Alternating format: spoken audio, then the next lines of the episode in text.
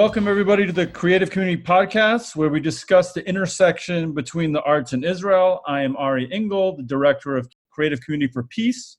And today's guest is a Grammy Award winning producer, an entrepreneur, an author, a tech innovator, the former president of Columbia Records, the founder of S Curve Records, who has signed and produced hits for such artists as Joss Stone, Hanson, Andy Grammer, the Jonas Brothers. In addition to having a passion and love for Israel and the music community there.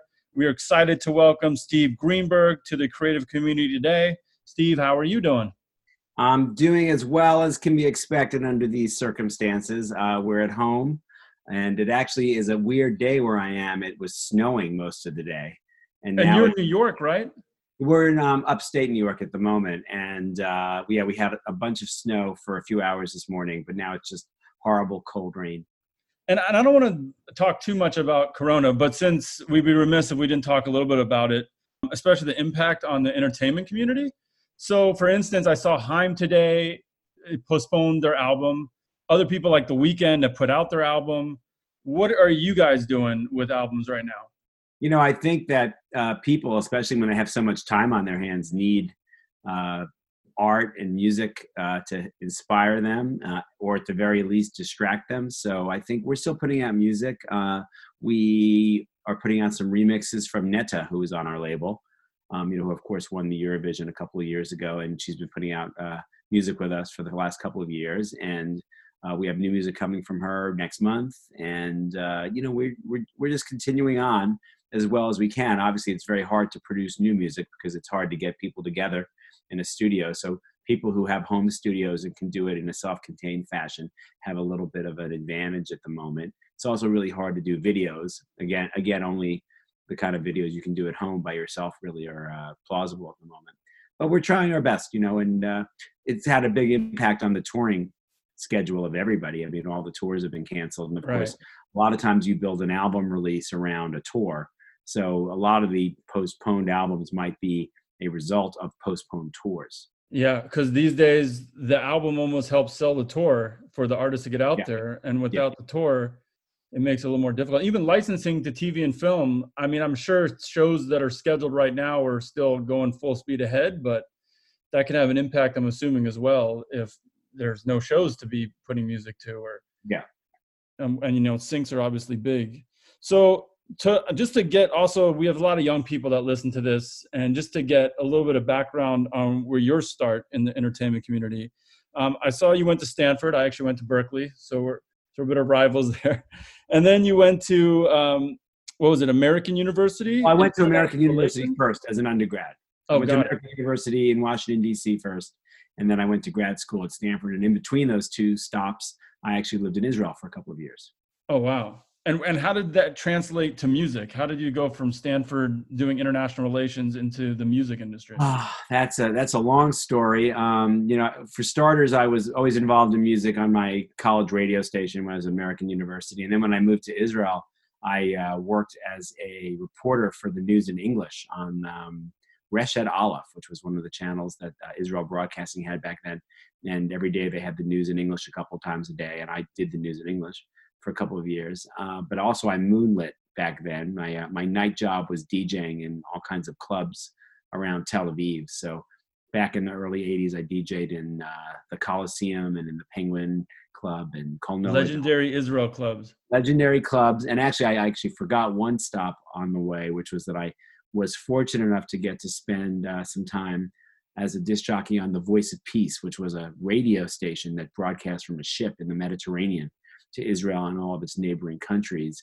Um, and it was what was the story behind that? What, what was the story? It was like a coexistence radio station that was docked off the coast of Israel.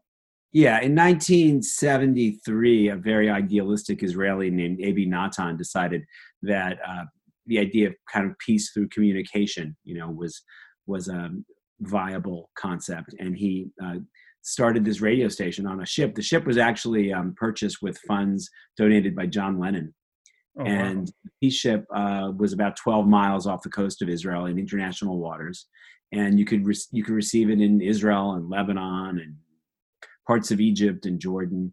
and uh, the idea was that you know everyone's listening to the same music and enjoying the same radio show and it's going to be a lot harder to sort of feel like we're all strangers at that point and the commercials on the voice of peace by and large were for peace you know instead of being for coca-cola there was a commercial for peace you know so it was it was pretty great. And we basically just played the hits and or the oldies and uh, it was you know it was a, it was a really interesting time. It was a very basic place, meaning it was very no frills with quite quite awful food and the whole place smelled like gasoline but it was an amazing experience. Did you actually go to the ship to, to dj or that, you live on the ship. You have to live you on the ship go to the ship. You the, once you get there there's no way off. I mean i went there and i didn't come off for months. Really? Uh, yeah i mean you know you only left you'd leave. If you left it was a big deal. You know it took a long time to get out to the ship. What um and what happened to that? How long did that last for? The ship lasted from 1973 till I believe 1995, and then in the wake of the uh, Oslo agreements, Abie Nathan, who was a tremendous idealist and a tremendous optimist, he um, he sank the ship because um, he said, "Well, my work is done. We've achieved peace," and so he sank the peace ship. And they need to, they need to bring back the peace ship. The Mediterranean. Sorry, they need to bring back the peace ship. Someone Absolutely. needs to go in there and resurrect it.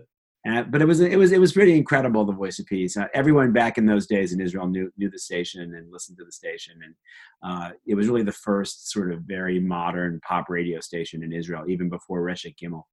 Oh wow! And so okay, so you went from Israel doing the DJ thing. By the way, I DJed at a club named Allenby 58, which when I lived in Israel for a year, also was like legendary club back in the day. And yeah, they're all gone now. All these, I don't think the Coliseum's there either, right?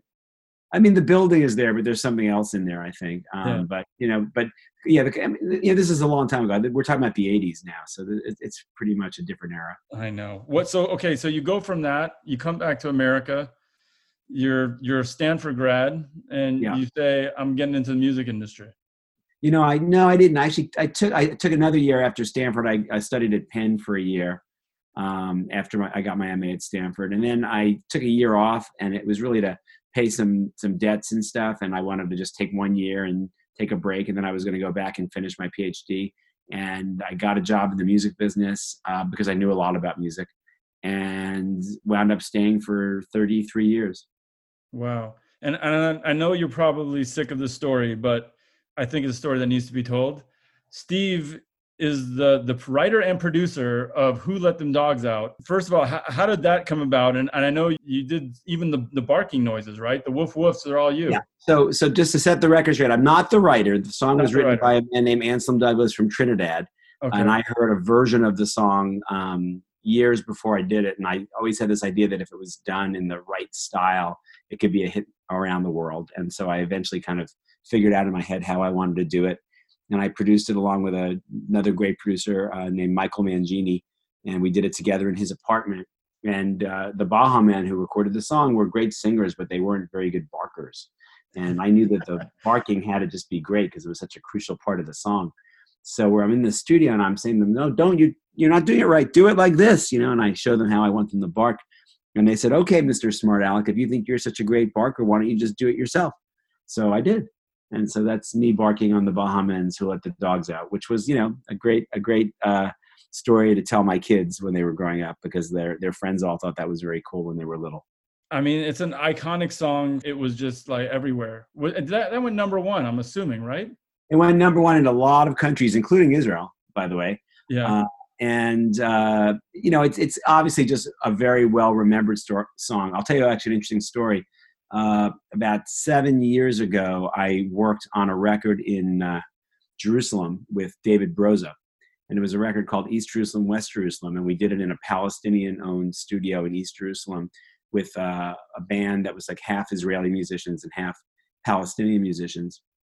And as part of the record, we used uh, the kids from the Jerusalem Youth Choir, which uh, is a choir that's basically about half of them are Jewish kids from West Jerusalem and half of them are Muslim kids from East Jerusalem. And uh, when I got introduced to the kids, uh, somebody introduced me to them and saying, "Well, you know, he did a record, uh, you know, called Who Let the Dogs Out." And immediately, just spontaneously, all the kids started chanting, you know, who let the dogs out and barking. That's amazing. And what was amazing about it for me, those kids hadn't even been born when the song came out. So I love the fact that they learned it like sort of years after the fact and that the song has really lived on and it wasn't just a song that was known in its day, but it's actually known by people who were born after it was released. And in the Middle East, young kids from the Palestinian areas and from the Jewish, it's incredible. It shows you the reach of music. Actually, talking about, why don't we talk about that a little bit? So, how did you initially meet David Broza?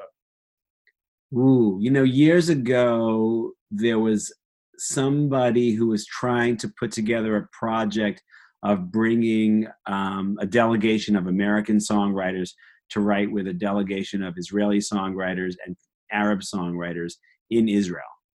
Um, and it was a very complicated project because it would, would, have required people coming from various Arab countries, and it was, uh, you know, kind of logistically very challenging. And it actually never came off. The project never happened. Um, but I met David through that project, and uh, we stayed friends. And then uh, a few years later, uh, he started putting out music on my label, which was great. And then, sort of the high point of all that was really when we got to do the East Jerusalem, West Jerusalem album together, uh, along with Steve Earle, who's this incredible musician and producer who um, was a major, major, major factor in the in the record. Uh, but it was amazing to spend uh, eight days and eight nights in this uh, Palestinian studio in Sheikh in Jerusalem it was a very incredible experience. And David actually is uh, finishing up a new album for us right now.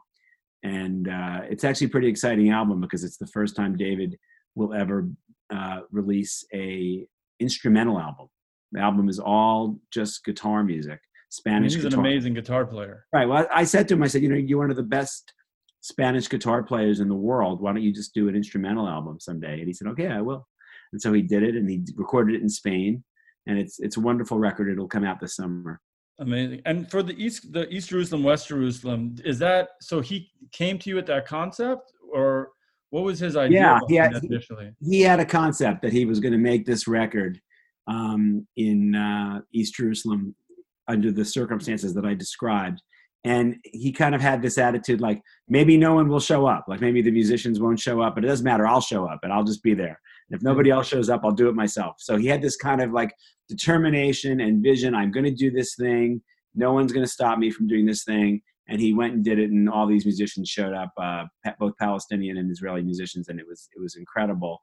Uh, and we got to spend a lot of time with each other. You know, uh, we had rappers from the Shuafat refugee camp on the record which was kind of amazing. And David actually visited uh, the Shuafat refugee camp during the course of making the record and performed there for kids.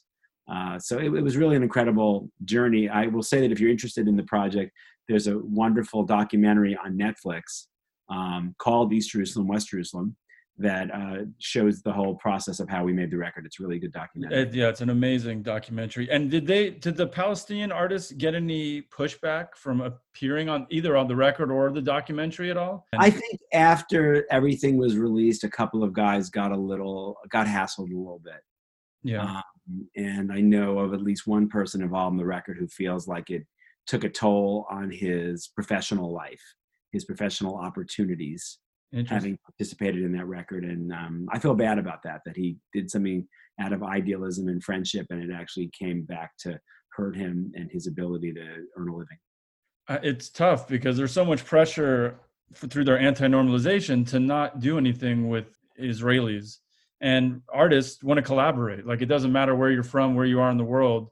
You know, artists want to be artists, and creating music is something so you know magical and pure that everybody in the world no matter your background has in common so yeah well one of the interesting one of the interesting things about david broza is he doesn't believe in boycotts yeah. um, so he doesn't he, like his attitude is he'll he'll play in front of anybody yeah. as long as he can play whatever he wants you know so he'll you know he'll even though he's very much you know uh, um, on the left politically you know he'll play in in settlements but he says I'm going to go there and I'm going to play whatever I want to play, and I'm going to play Yihye Tov, you know, which is a song about making peace with your neighbors and territorial compromise and things like that. So I'm going to I'm going to do that as, as long as you're okay with me playing whatever I want. I'll play wherever you want me to play because I want to bring my message to anybody who I can bring it to.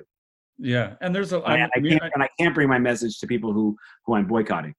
Exactly. But there's people like Mira Awad that are on that album that, I mean, she's amazing, a Palestinian artist who also believes in that. Mira Awad is a really great person who's also become a friend of mine, and uh, you know she she has a difficult time because it's you know she's sort of straddling two communities, and it's very hard to to do that.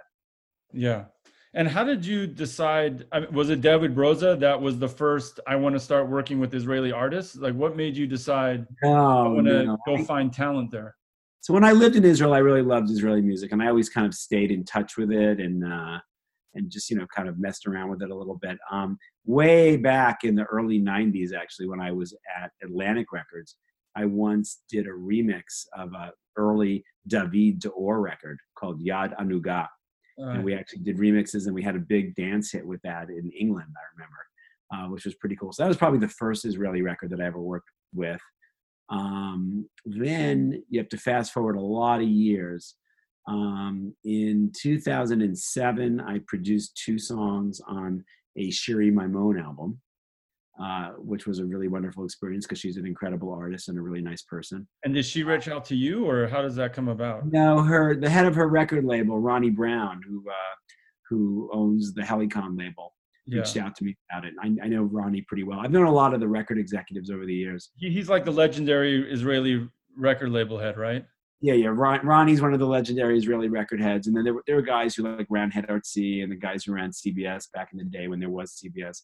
I knew a lot of those guys. So um, I'll tell you a funny story. You know, back in uh, when I when I lived in Israel in 1983, I once applied for a job at uh, CBS Records in Israel, and I didn't get the job. I got turned down for the job. And of course, what's funny about that to me is that many years later, I became the president of Columbia Records, which is CBS Records. Um, and uh, so I I couldn't get a job at Israelis uh, the Israeli branch of that company, but I wound up becoming the president of the American branch. That's funny. That's funny. And so now you who besides Netta, you have who else do you have? A-WA? I have A-WA, we have Netta, we have David Broza, and we have A-WA. A-WA are fantastic. I heard uh, their very first single, um, Habib Galbi, um, on the radio. Uh, my friend Tony Fine, who's another legendary Israeli DJ from the radio, used to send me the uh, Israeli top 20 every week. This is sort of before all this stuff was easily available on online, and he would just send me this uh, this scan of the Israeli top 20 chart. And down at the bottom, at like number 19 for one week, there was a song that was called Habib Galbi, and the name of the group was A-WA. And I thought, well, that was very kind of unusual. So I was curious just by the title, what is that, you know? So I looked it up and I found it, and um, I loved the song so much and so we signed A-WA, and we've already put out two albums by A-WA. And in fact, we even did a remix of Habib Galbi a couple of years ago with Pitbull guesting on it. And you can hear that on uh, you know Spotify or wherever you hear your music. Uh, so I love and I love the A-WA girls. One of them had a baby earlier this year, so they're a little bit less active as live performers. But uh, you know they performed all over the world and they play in big festivals in Europe, and they're just great. And it's three three Yemenite sisters. The right? three Yemenite sisters, and they kind of combine Yemenite folk melodies, Yemenite sensibilities with electronic beats. In some ways, it's a modern equivalent of what Ofra Haza was doing in the 80s. Yeah. When she did Im Nin'Alu and, and the song Galbi. Um, in fact, I actually, um, I knew Ofra Haza back in those days. And when she had those hits in America, those records came out on Warner records and I worked for Warner Records in those days. And so when they used to come around the office, I used to spend time with them because I, you know, had lived in Israel and I knew Hebrew and uh, she was a lovely person. Wow. So and so and how do you break a, a band like A-WA that sings? I mean, most of their music is in Hebrew or in English. It's all in Yemenite. All in Yemenite. So how do you bring them to the American market? I guess the world market's easier. The world music translating. It, yeah, I mean, basically, I think you you kind of make it into the world music market. Yeah. And there are some ways to get some attention. You know, we did uh, uh, NPR Tiny Desk concerts and a couple of other NPR opportunities came our way and some KCRW opportunities, which is a big uh, non-commercial station in Los Angeles. We did a live session for them. So, you know, I think we made it to a lot of the places that are open to unusual kinds of music. And obviously it's not really mainstream pop. So you have to kind of set your sights uh, in, in a way that allows you to reach an audience that actually. Well, it's actually almost, it's great that today's modern music industry isn't necessarily about mainstream radio. I mean, it's exactly that KCRW and streaming and like NPR and you know Sirius XM and Spotify. It's like you don't need to be just to have a pop hit anymore. Playing the festivals is almost more visibility these days if you can play tons of summer festivals than just being on pop radio. Absolutely, yeah. But yeah, it's you know I've, I've had a long relationship with Israeli music. I mean, going back to when I lived in Israel, I was I spent a year in Israel when I was uh, 18 before college. I did a gap year uh, with Young Judaea's uh, year course program, and and I just fell in love with all the music I heard on the radio, and I just you know I said I stayed in touch with it all those years afterwards. Uh, I used to listen to the Voice of Peace when I lived in Dimona. I was a volunteer uh, for several months in Dimona as part of the program that I was on, and uh, you know you could pick up the Voice of Peace and hear all the latest hits, which was great. It shrunk the world a little bit. And what was your connection to Israel originally? Zionistic family, Israeli? No, I think it's more. I was I was I was very active in a Zionist youth movement called Young Judaea, um, which is still around. And uh, I, at the end of high school, I went on their year program in Israel, and that was the first time I'd ever been in Israel. Yeah, I mean that seems to be the way many people fall in love. You go visit the country, and then you, you're attached forever, and you have to go back. When I finished my year in Israel, I definitely was resolved to going back after I finished college, and I did do that, and I stayed there for two more years, and then ultimately came back to get my uh, my graduate degree and wound up staying in America. But as I said, kept a, kept a very close uh, relationship with Israel. I'm also very closely uh, attached to a lot of high tech entrepreneurs uh, in Israel, and I've gotten very involved in uh, early support for some interesting Israeli uh, tech companies. I was going to actually mention that because I remember reading that when the Napster days and the early MySpace days, you were one of the first people when you was it at Columbia Records, maybe with the Jonas Brothers, that were into giving away music and like understanding that it's not really giving it away. That's just the modern music area. You got to you know use the music to sell other things, right?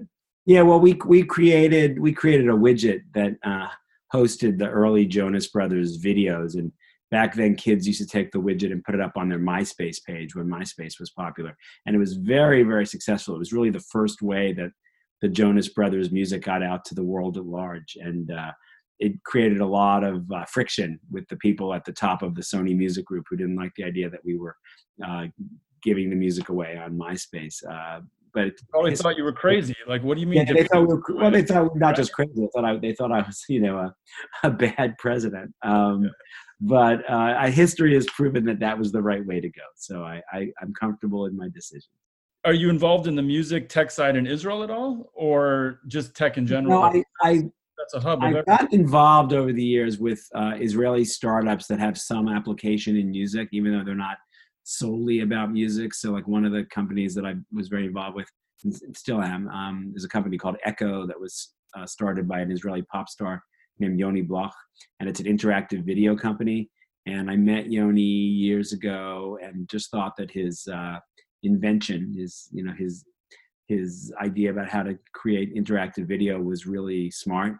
And so we uh, brought him to America and uh, the very first interactive video that he made was uh, with my artist Andy Grammer for a song called "Keep Your Head Up," and it won MTV awards for uh, most innovative video.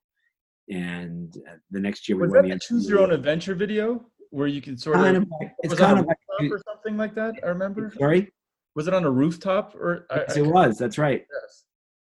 It was in 2010, so it's 10 years old now. And uh, we won we won MTV's most innovative video then, and the next year we won it again with a video that we did with our band We the Kings that was sort of like a mock video game. Um, yeah. And as you were playing it, you made choices and you really like could like score points or that's right. or whatever. It was it was really great, and the company's still doing fantastic. Um, you know, obviously, I think when I saw that Black Mirror episode that was interactive uh, last year, yes. I was like, wait a second, this is the same technology that Yoni. It, it was that that show. I remember like your that video was before that show, and everybody. Oh was, yeah, it was years before. That years sure. before it. So the other thing I, was going to ask you is, so do you have a scout in Israel for music, or do you just go there and it's you use your own ears still and you do your thing? Yeah, I just go there. Like the way I the way I was able to sign Netta was um, when she won the Kochav Haba and was selected to represent Israel in the Eurovision. They made the video for Toy, And the day that it was released, I just saw a news article in Haaretz that said that the video was released. So I was curious, of course, and I watched the video and I said, "Oh, she's great. I want to sign her." So I actually was able to sign Netta before she appeared in Eurovision, which was very fortunate. Um, you know, because she ended up winning Eurovision. That's not fortunate. That's that's good ears. That's understanding talent. Uh, you know that that's the years. By the way, she is amazingly talented. She's an incredibly talented person. Um, I think the music she's about to come out with, um, some of it which is a real departure from what we associate with her. There's a beautiful ballad that she has that's coming soon. Um, really shows her off as a great singer. Um, and I think she's she's just a, a major all around talent, and I think that she's going to have a wonderful career. She's certainly a star. Has she been working with American pop writers or mainly Israeli? She did. She worked with some Americans. She came over and worked with some Americans on the song um, Ricki Lake that's out right now, and then she worked uh, with J.R. Rotem, who's a producer in L.A. Yeah. Who actually is Israeli, but um, he's lived in America for forever. Forever. And he um, produced this next song that we have coming out. That's amazing. I mean, she's uh, people are certainly excited about that. There hasn't been so many Eurovision winners that have been able to continue and cross over, and she seems like certainly one of them that's breaking that mold. Yeah, there really are almost none. I mean, the, you know, the people who appeared in Eurovision who have gone on to fame, you can really be you can count them on one hand. I'm sure. You know, ABBA is the most it, obvious. It's ABBA, ABBA and Netta. Celine Dion. Celine Dion was in Eurovision. Oh yeah, um, yeah, but there are very few. Nice. All right. So the way we like to end this podcast is throw out five different things, and you give me. It could be a sentence or two. It could be a word or two. What just pops in your mind? Okay. Okay. So the first, Andy Grammer. He's the nicest person in the world. He has the biggest heart, most generous, really pure and wonderful guy you could ever meet, and Got incredibly talented. Agreed. The Jonas Brothers. Uh, really great guys who deserve all the success that they've gotten. They very hard workers, really strong work ethic, very very talented, and uh, really always knew what they wanted and went out and got it. Got it. All right. The what about Spotify? Spotify is a blessing and a curse. It's a blessing because it's wonderful to have all the music in the world at your fingertips, but it's also a curse because scarcity is also good. You know, sometimes when you have one one record you know you play it over and over and over again you fall in love with it and you learn every every aspect of it. And sometimes with spotify you listen to things for 10 seconds and go to the next thing and you don't give things a chance. So it has its ups and its downs. Agreed. And major record labels? Major record labels can be a force for good or a force for bad. They can be a force for good because they provide funding and expertise in the making and marketing of records uh, by people who often need that help. And then sometimes they get too concerned with commercial considerations and forget about the art, but not always. Nice. And then the last one, the boycott movement, the Israel cultural boycott movement. You know, I think it's really uh, unfortunate. I think that it's wrongheaded. Um, and I certainly am not in favor of it, but I am very much in favor of, of peace, and I'm in favor of a peace that that's satisfactory to both sides and I hope that we can get to a place where both sides feel like uh, they got what they needed and that they could live in peace with each other. Um, but I, you know, I do think that ultimately we're going to have to deal with the roots of the problem before we can get rid of the boycott movement.